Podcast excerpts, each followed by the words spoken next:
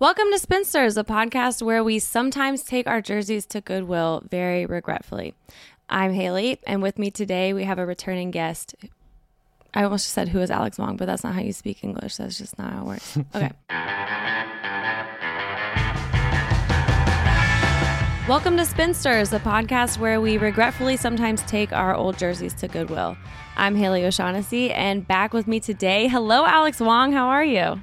I'm good. I'm so glad to be back on Spinsters. And Haley, today I want to talk to you about NBA jerseys. Growing up, did you have a favorite NBA jersey? I was not really an NBA fan growing up. Um, it was college basketball country where I was, and that was pro sports. So I don't have one that I'm attached to in the same way I would be attached to, say, the Louisville Cardinal um, from the 80s. But I remember very much loving the Denver Nuggets rainbow one just because I thought it was fun. And you know what? It is fun. I still love that jersey. What about you? Yeah, I'm so glad you asked because growing up in Toronto as an NBA fan in the 90s, I was obsessed with the original Raptors jerseys. And I'm sure you remember the dinosaur logo, the, the color purple was really popular at the time. They even had a Naismith silver color that they introduced to, to honor James Naismith. I, I really don't know what that was about. But like a year before the Raptors even had a roster with any players, once they introduced that logo, I just fell in love with it. And I remember going to Sears and just begging my mom to buy me a t shirt or buy me a jersey, anything with the dinosaur on it. And honestly, when I think back about the 90s, obviously I think about all the players like Michael Jordan, like Patrick Ewing, Reggie Miller, but I also think about the amazing jerseys that they wore. And now when I think about it today, Haley, now that you are a huge NBA fan, do you have a favorite jersey today? Probably the only one from modern day that I would say is one of my favorites is the Miami Heat Vice jersey, which they came out with a couple years ago as their City Edition jersey. It's not even their full time. Yeah, we're definitely going to dive into that on this episode. And it's interesting you mentioned only the Miami Vice jerseys because my answer would be the same. And I think that's a huge problem because we've got 30 new jersey designs every year. Each team is required to put out a city edition jersey. And somehow, with this increased output, we don't have new modern day iconic jerseys, which I think is a huge problem. I mean, yeah, that's what you want from a team, right? You latch onto it to love its stuff and want to support it and wear it. So if I was the NBA, I would make stuff people would want to buy. That's just my personal business model. Yeah, and I'm honestly sad that the Raptors have moved away from the purple. We here in Toronto do black and gold now because those are the colors of our global ambassador Drake, which has absolutely nothing to do with the team's history, to be honest. Maybe when he buys a WNBA team, you can. That's a different story. Then those will be the colors. But I'm very excited. Um, where should we start? You know, today I really wanted to dive into what NBA jersey design creation was like in the 90s and what's happened today.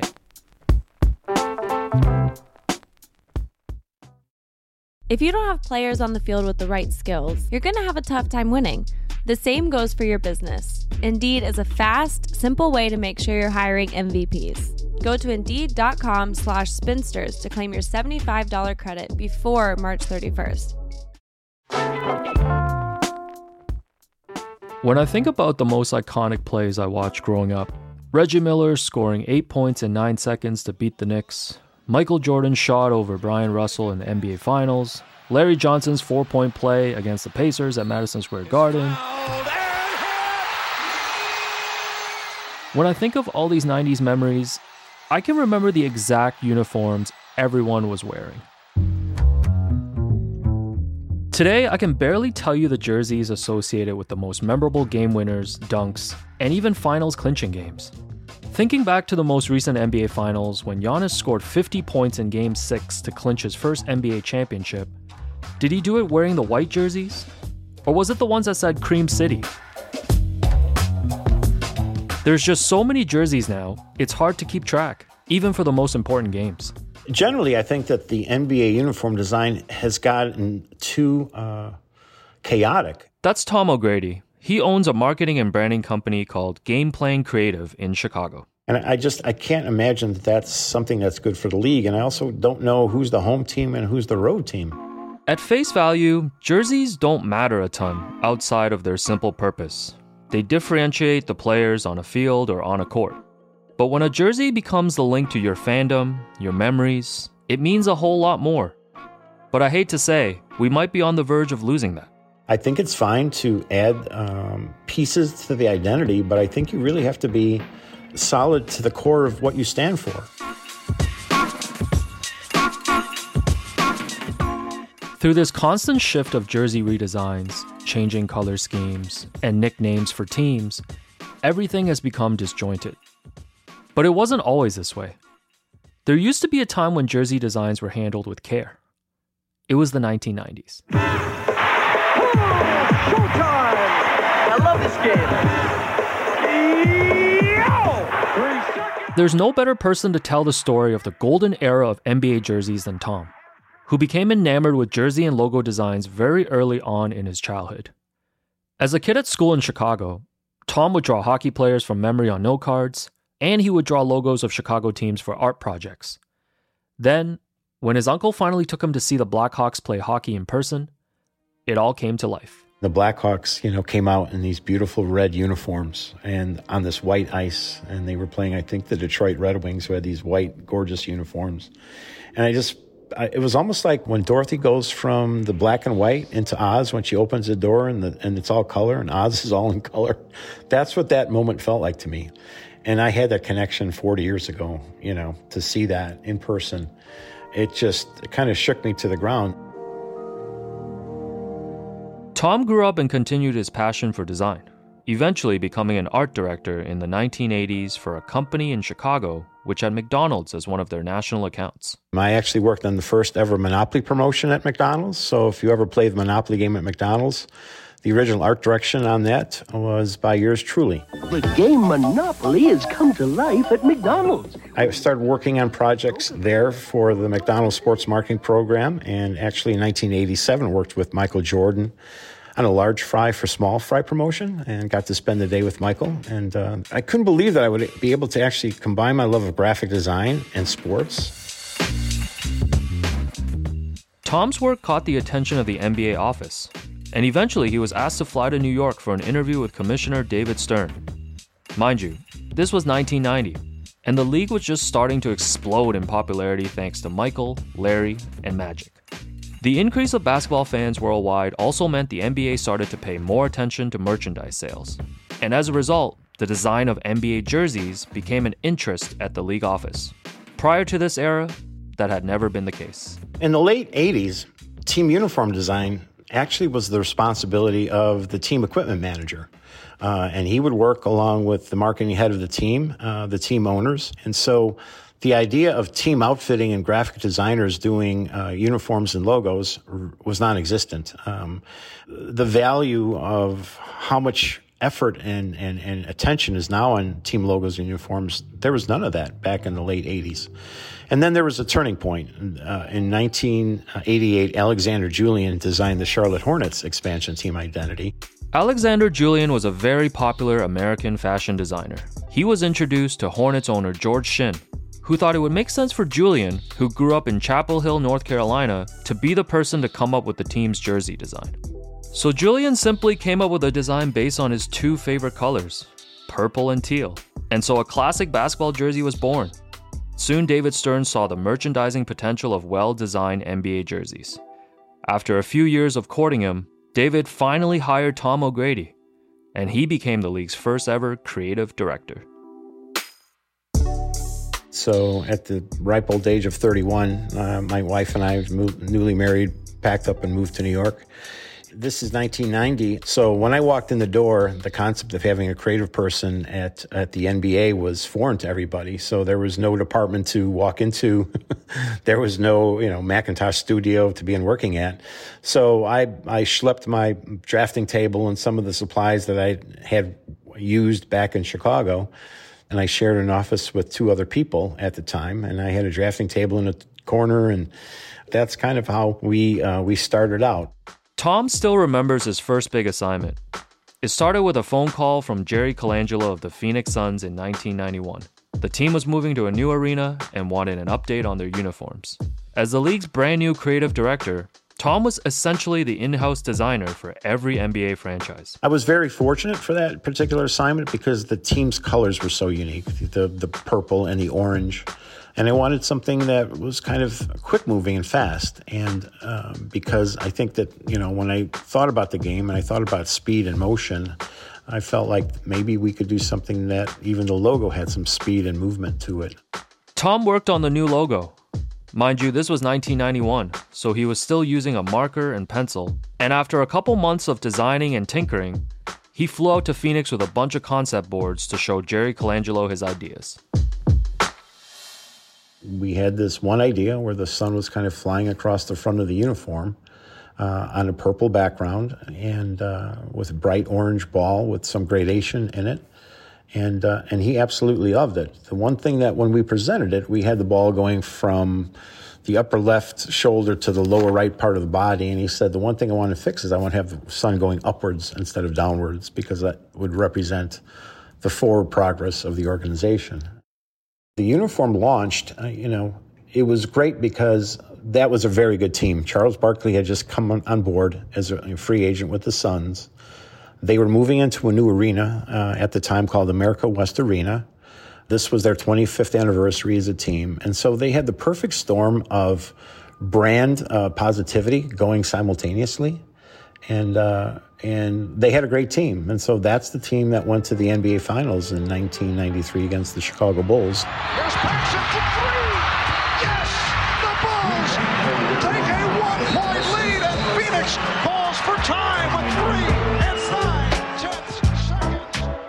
The Phoenix Suns design has many of the qualities that made 90s jersey designs so memorable. It focused on the primary colors associated with the team, channeled its history while propelling it forward, and coincided with a team on the rise, which helped fans of the team attach winning to the jerseys. These are the tenets of a good jersey design. And creating the template for a good jersey paved the way for Tom, who had just kicked off a brand new era of graphic design. And it really opened up uh, kind of a, a, positive Pandora's box on pushing the envelope of what a normal NBA uniform would look like.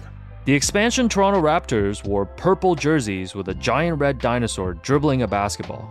The Atlanta Hawks put a hawk with a huge wingspan and the ball in its talons. Then the Milwaukee Bucks followed suit with an oversized deer.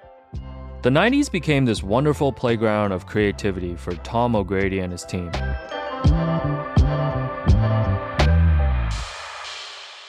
So they were excited when Clippers owner Donald Sterling called and asked for a redesign in 1993. Yeah, that's right. That's the same Donald Sterling that Adam Silver banned from the league several years ago. We were ecstatic because we felt like that current Clippers logo, um, you know, the red and the blue look like just another one of the you know, early 80s NBA logos. And so we also knew that uh, LA is an exciting, exciting town. It's a bright town, it's a flashy town. The Clippers logo up to that point was a very generic looking design. It featured the word Clippers in blue italics inside a red basketball. What we try to do is move the, the direction of the Clippers into more of a surf style. You know, the team played in LA, and, you know, the surf and beach culture there in the early 90s was super popular and all the surf magazines happening at the time, and you know, up into the area there, uh, Santa Cruz and Huntington Beach and Manhattan Beach and all that. So we came up with this seafoam green color and this bright orange color, and uh, and when we presented it to Sterling, he really fell in love with it. And then suddenly, Donald Sterling got cold feet. We had one of the most unusual NBA type meetings. We are eating out in this beautiful veranda on Donald Sterling's home over at Malibu. the man had money, and uh, and so you know we were like, "What is the problem?" He's like, "Well, I'm having second thoughts about it, you know, and I'm not sure I even want to keep the team in LA anymore." So Sterling had killed the project, and uh, and boy, that was that was a that was a shot to the chops because I really felt like it was going to be a nice improvement from what they had. It definitely allowed us to have a new color palette for the league, and uh, it was really really unfortunate. The failed Clippers logo redesign project did come with a silver lining. David Stern realized the league needed a much tighter process of his creative team, working with NBA teams on logo and jersey designs. These teams would have to submit a formal request to the league if they wanted to rebrand, and they were required to provide a detailed marketing plan for the rollout of their new identity. The league would review submissions and provide teams with an estimate of costs to design and trademark these new logos. Up until then, the NBA provided rebranding services at no charge to the teams. Under Stern's watch, Tom O'Grady and his team never had another experience like the one they did with Sterling's Clippers again.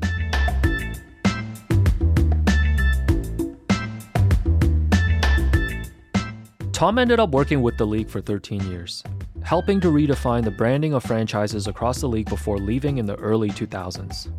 The success of the new designs pushed the first domino of a long chain reaction of branding evolution. Over the next decade, NBA merchandise would blossom into a billion dollar industry, and designs kept coming to feed the growth. Adidas eventually brought us sleeve jerseys, and sponsored patches showed up on jerseys in 2017. That same season, Nike took over from Adidas as the league's apparel partner, signing an eight year deal worth roughly a billion dollars. Because of the dollar amount of the apparel deal, again, we're talking about a billion dollars here, there was clearly pressure to deliver a return on that investment. It is one of the motivations behind Nike releasing 30 new City Edition jersey designs altogether each year. Tom was quick to point out that there was also financial motivations behind the jersey redesigns in the 90s. But there is a crucial difference. Back then, people like Jerry Colangelo and Donald Sterling approached the league about jersey redesigns organically. When the people running the teams felt like it was time to change their brand identity, they did. But today, the 30 teams have no choice. Under the Nike deal, every team has to promote a new jersey every year.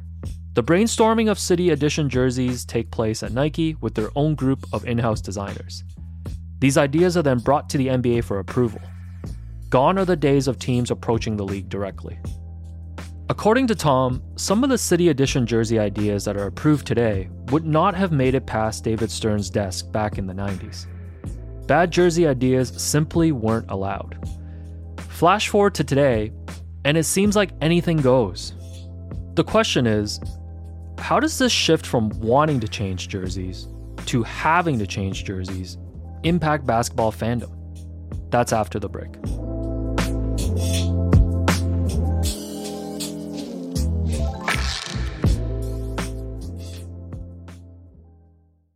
If you don't have players on the field with the right skills, whether it's breakaway speed or elite playmaking ability, you're going to have a tough time winning. The same goes for your business. Indeed is a fast, simple way to make sure you're hiring MVPs. Start hiring right now with a $75 sponsored job credit to upgrade your job post at Indeed.com slash spinsters. Offer valid through March 31st. If you're hiring, you need Indeed. Because Indeed is the hiring partner where you can attract, interview, and hire all in one place. And Indeed is the only job site where you're guaranteed to find quality applications that meet your must have requirements, or else you don't pay. Instead of spending hours on multiple job sites hoping to find candidates with the right skills, you need one powerful hiring partner that can help you do it all.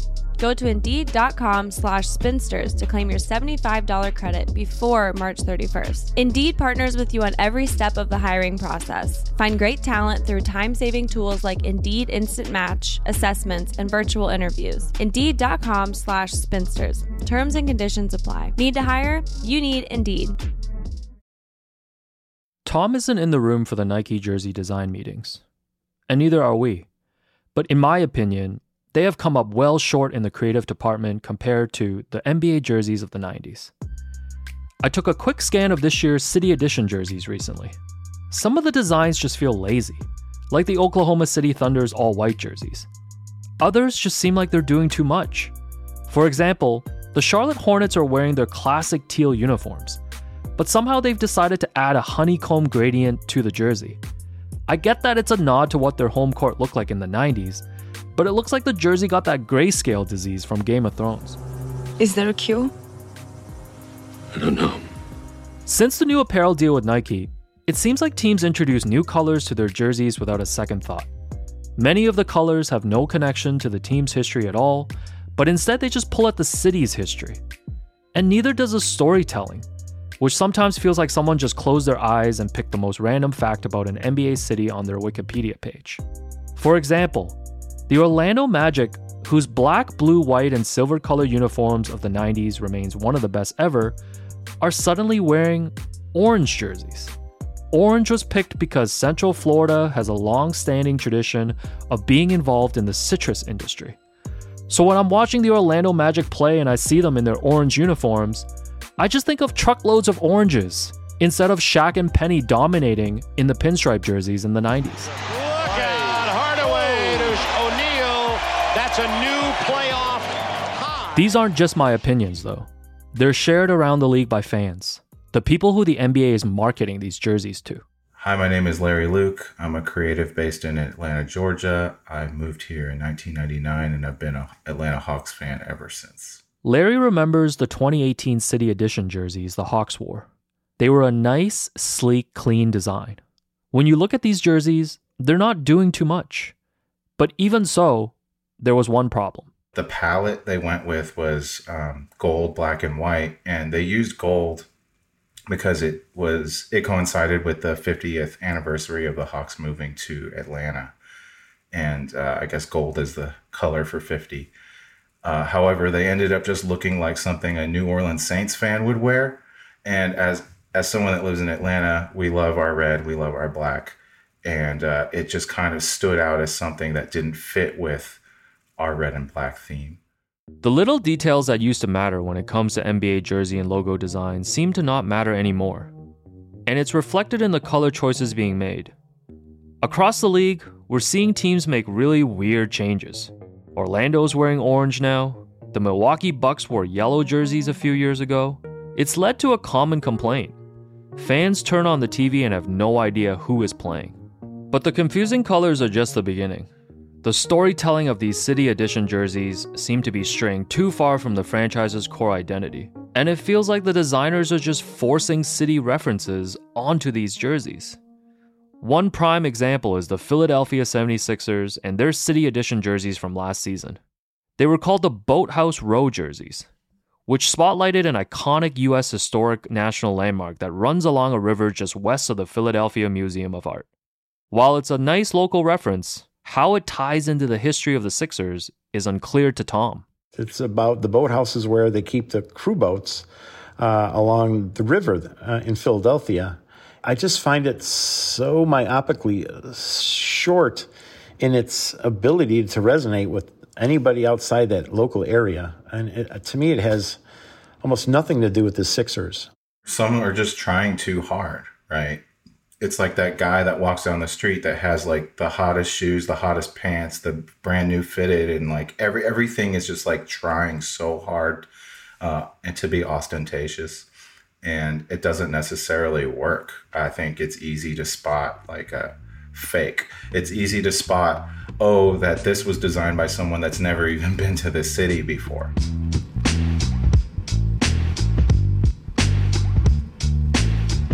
Hi, my name is Whitney Medworth. I am the Director of Content at Home Field Apparel, uh, also a longtime member of basketball Twitter. Uh, been a huge NBA and WNBA fan for most of my life. I also am from Indianapolis, Indiana. Whitney knows about vintage team logos and the power they hold. She works for Home Field, a merch company that taps into college, fandom, nostalgia, and their vintage logos. When you think historically back on teams, like you think of the player and in your head you are absolutely like picturing what they're wearing.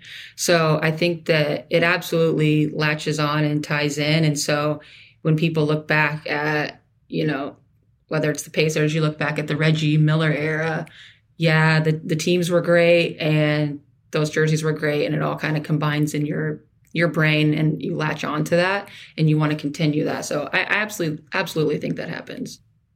Here's what it gets down to when you're producing a new jersey every year, it's impossible for fans to foster any kind of attachment to their team's uniforms. And even when a team comes up with an incredible jersey design, the City Edition uniform concept and the demand of a new design every year means teams have to abandon even their best designs. The best example is the Miami Heat. They debuted their Vice jerseys during the 2017 18 season to universal praise. The laser fuchsia and blue gale accents perfectly captured the vibe of the city of Miami and gave birth to a modern classic. Like the classic jersey redesigns of the 90s, the Vice jerseys instantly became a recognizable part of the team's identity. But because teams are required to come up with new jerseys all the time, Miami has tinkered with the Vice jersey theme the last few years, and they've moved away completely from them this season, which raises the question what exactly is the point of these City Edition uniforms if teams have to move on from a great idea? No one in the world would have cared if the Miami Heat were like, "Hey, we're we're not to we're not to play along. Like we're just to ride ours out." Where would have been zero complaints. And so I think that I mean, as we get into this more, like I hope the NBA teams can pick and choose like how much they want to change over because yeah, now we've lost easily one of the best jerseys in the NBA. It's a shame too, because the Vice jerseys are truly the only real modern classic redesign I can think of over the past five years. For every Miami Vice jersey, there's about 20 Cream City jerseys out there that nobody wants. So, what are the jerseys that resonate with fans today? And what can we learn from them? After all, not every jersey since the 90s has been bad. Whitney points to the storytelling of the jerseys that is taking place right now in the WNBA. The WNBA was able to just really tap in and make just like have a clean slate and make super great jerseys for either team. I think the one that sticks out most in my mind from the past season is the Chicago Sky uh, released the glass ceiling breaking the glass ceiling jersey, which was like blue with the shattered glass on it. Because um, when I think about, if I think of WNBA and I think of the New Jersey releases and I think of the previous season, it's like seeing Candace Parker in that jersey is kind of what like pops into my head. Um, and I think that one worked because, again, the jersey was just very cool. Um, and then the Chicago Sky, their colors are blue. So when that jersey was blue, um, it it made sense. Like you still could identify it with the team. In the NBA, Tom O'Grady points to the Memphis Grizzlies City Edition jerseys from last season as a successful example. The 2020 uh, 2021 Memphis Grizzlies City Edition, which was tied to the Stax Records in Memphis and the tie into Isaac Hayes and the Shaft album, I think is absolutely a beautiful uniform. I think they were able to take the integrity of their colors, of the of the Grizzlies colors, of the turquoise color and the black and the bronze, and then come up with a design that uh, has some really quite similarities to the Grizzlies uniform uh, from Vancouver, but looks completely different. And I just felt like what they did with that uniform looked very fresh to me. There's a lot of details in it that makes you want to look at it and study it more without being busy. The elements of a memorable NBA jersey hasn't changed much since the 90s. Stick to the core principles of your brand's identity and don't stray too far. Tom says it's an approach that some of the best brands in the world use. When you step back and look at the shelf, it looks like the Coca Cola bottle or the Coca Cola can or the Gatorade bottle or can.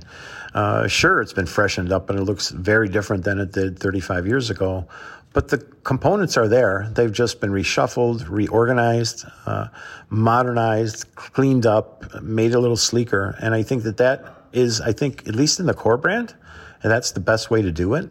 But even reshuffling and reorganizing can lead to terrible results.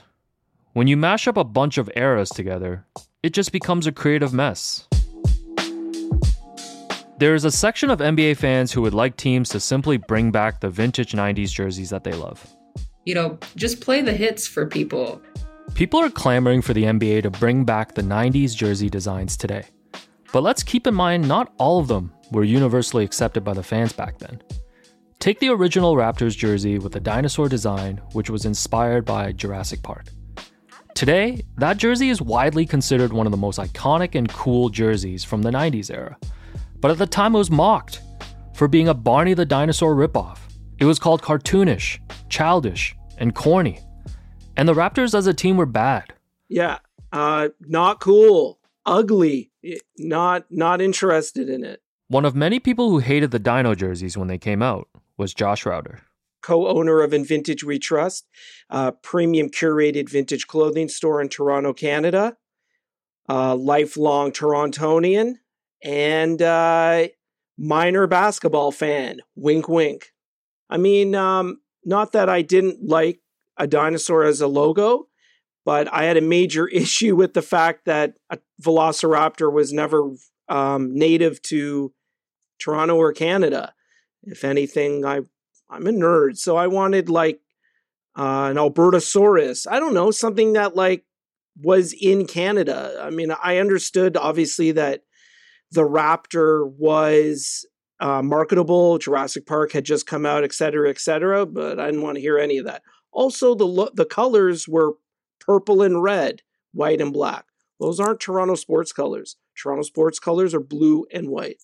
I mean, Toronto participated in the first NBA game ever. Massive history here. They just should have used an updated Huskies logo. Josh is referring to the Toronto Huskies, who hosted the first NBA game in league history in 1946 when they played the New York Knicks at Maple Leaf Gardens on November 1st. The Huskies lost 68 to 66 that evening, and the franchise lasted just one season in Toronto. Their jersey designs featured the classic blue and white that Josh is fond of. Toronto and New York played the first ever NBA game in the city. Why would you steer away from that? It just didn't make any sense. It was just like unfathomable. I didn't I didn't get it. Josh's opinion was shared by many. But then a strange thing happened. Over the years, the Raptors Dino became popular, even accepted. Then the Raptors won the championship in 2019, and it just exploded. As a basketball fan and vintage store owner, Josh has seen the popularity of the original Raptors jersey grow firsthand. Whenever Josh stocks Dino products in his stores, they just fly off the shelves. What was once seen as gnarly and garish are now seen as bold and cool. And I remember this firsthand because as a kid growing up, I used to wear Raptors Dino jerseys to school, and all the other kids would make fun of me. Another reason I have such an issue with the Dino jersey, or did, was the Raptors were not good. They were horrible. Josh wants the Dino to be put away altogether. He actually pushes back against Whitney's suggestion of simply playing the hits. The idea of bringing back the original Dino jersey, which the Raptors actually released a version of a few years ago, is not something Josh can get on board with. Nah, it's got to mean something, right? Like maybe for some teams it would me- it would make sense, but I feel like you have to do that like in in in spurts. You can't do it like all the time, right? When you remix an idea too many times, you just destroy the original idea. To celebrate this NBA season, the 75th anniversary season, each NBA team has a City Edition jersey design which represents the ultimate basketball moments mixtape. So basically, it's a compilation of the franchise's greatest hits through the years in every design. The Raptors, like many teams, are using this year's City Edition jersey theme to mash up design concepts from the 90s with present day. Their jersey is a remix of the original Dino uniforms. But instead of purple, they're wearing black and gold. And to understand that, you have to first understand that Drake is the official global ambassador of the Raptors. And you have to understand that Drake's OVO brand's primary colors are black and gold. All we are is proud and passionate. We are like a college sports team. The Toronto Raptors are a college sports team. I promise you. I love Toronto. I love this team, and we're going to the a chance NBA to win Finals. at Let's go. home. A chance to win at home. That was a very excited Drake talking about the Raptors now having When the team puts out this city jersey with the dino on it, everyone can now be a part of this really at one time exclusive club. And that destroys the entire cool factor of that particular logo. It's not as special anymore. What Josh wants is the early 2000s Raptors uniform, worn by Vince Carter when he joined the franchise and when the team made the playoffs for the first time. Carter on the funnel. Vince Carter able to come up with a loose ball, and the Raptors now lead 87 83. Carter has 27. It's a jersey which has yet to make it into the Raptors City Edition lineup. Guys, the Raptors won in the early 2000s. Okay, Carter was here. They were good. Let's get the dazzle. Leave the dino alone. It's been done to death. We want the dazzle, you know, or or something from that era.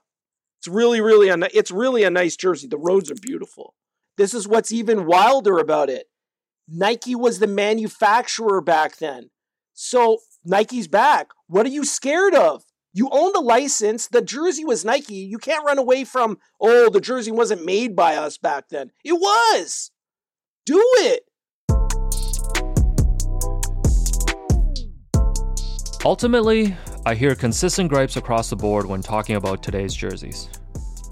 The market is too bloated, the storytelling is too forced, and the color schemes are too wild. But Tom O'Grady seems resigned to the fact that things aren't changing anytime soon. Nike and the NBA have way too much money invested in this. And in a sad way, this is the capitalistic conclusion to what Tom helped create in the 90s. They have such a power power play in all this, and they pay the leagues millions of dollars for the rights to do this. And so I think that there's the biggest thing in this is probably the return on investment by, you know, the the uh, more is more saying in this case. The more uniforms we make, the more uniforms people are going to buy, and the more money we're going to make. Uh, I really think that it's not much more sophisticated than that. It makes me wonder how will this present generation of NBA fans find meaning, joy, and connection with their team's jerseys and logos? In the same way I used to in the 90s.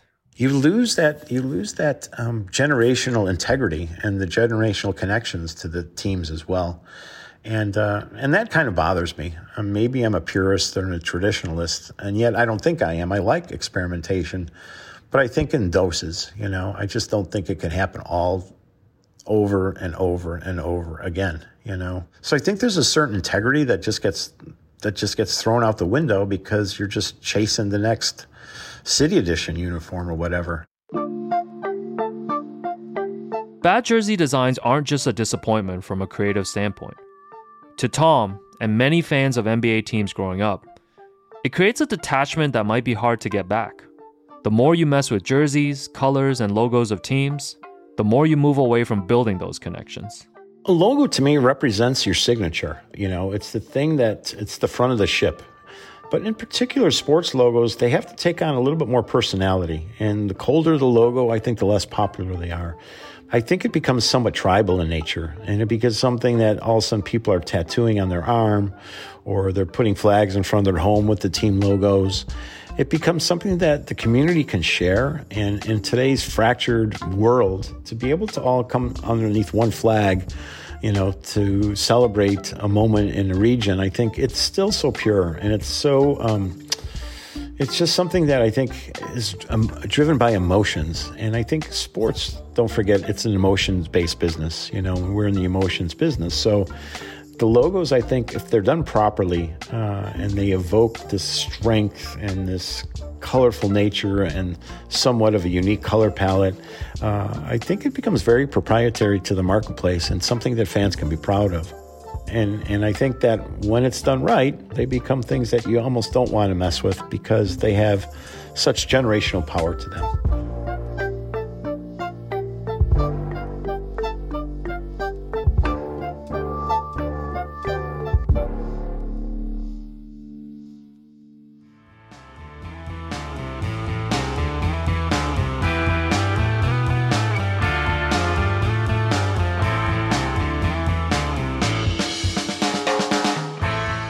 This episode of Spinsters was written and reported by Alex Wong. Our editor is Alex Ward, with production by Alex, Harry Krinsky, Isabel Jocelyn, and Jordan Liggins. Our production coordinator is Devin Shepard, and our executive producers are Peter Moses, John Yales, and me.